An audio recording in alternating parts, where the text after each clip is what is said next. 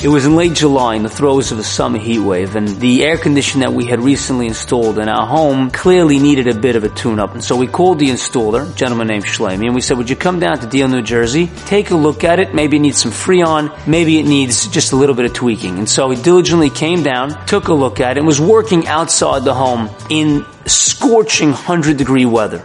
I came outside and I said, listen, Shlomi, it's boiling hot outside. The sweat across your brow. Come inside, air conditioned home, have a tall glass of water, and then go back outside and continue the job. He looked at me and he said, no thank you. Half hour later, I went back out. I said, Shlomi, you gotta come inside. It's beautiful weather inside. It's cold glass of water. Have it and go back outside and finish the job. Again, he looked at me and he said, no thank you. As he was finishing up, I said, Shlomi, you gotta tell me, why not? Why wouldn't you come inside and just have a glass of water, a little respite and a little break from the scorching heat that was outside? He said, I'll explain.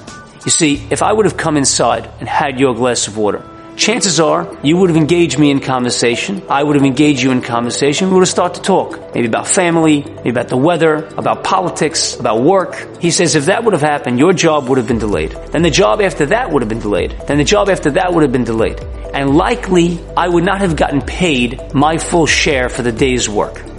He said, now let me ask you this question. How much does that glass of water cost? I said, I don't know, maybe just about 10 cents. He says, well, the check at the end of my day's work is far larger than 10 cents. So forgive me for declining the glass of water.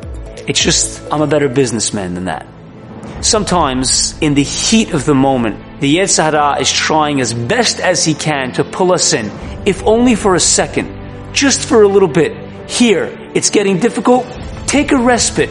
Take a break. Look this way. Glance over there. Flip through that. Fly through that. Glide through that. Have a look. But we, in those moments, look at it and say, here's the thing. How much is that moment worth? 10 cents?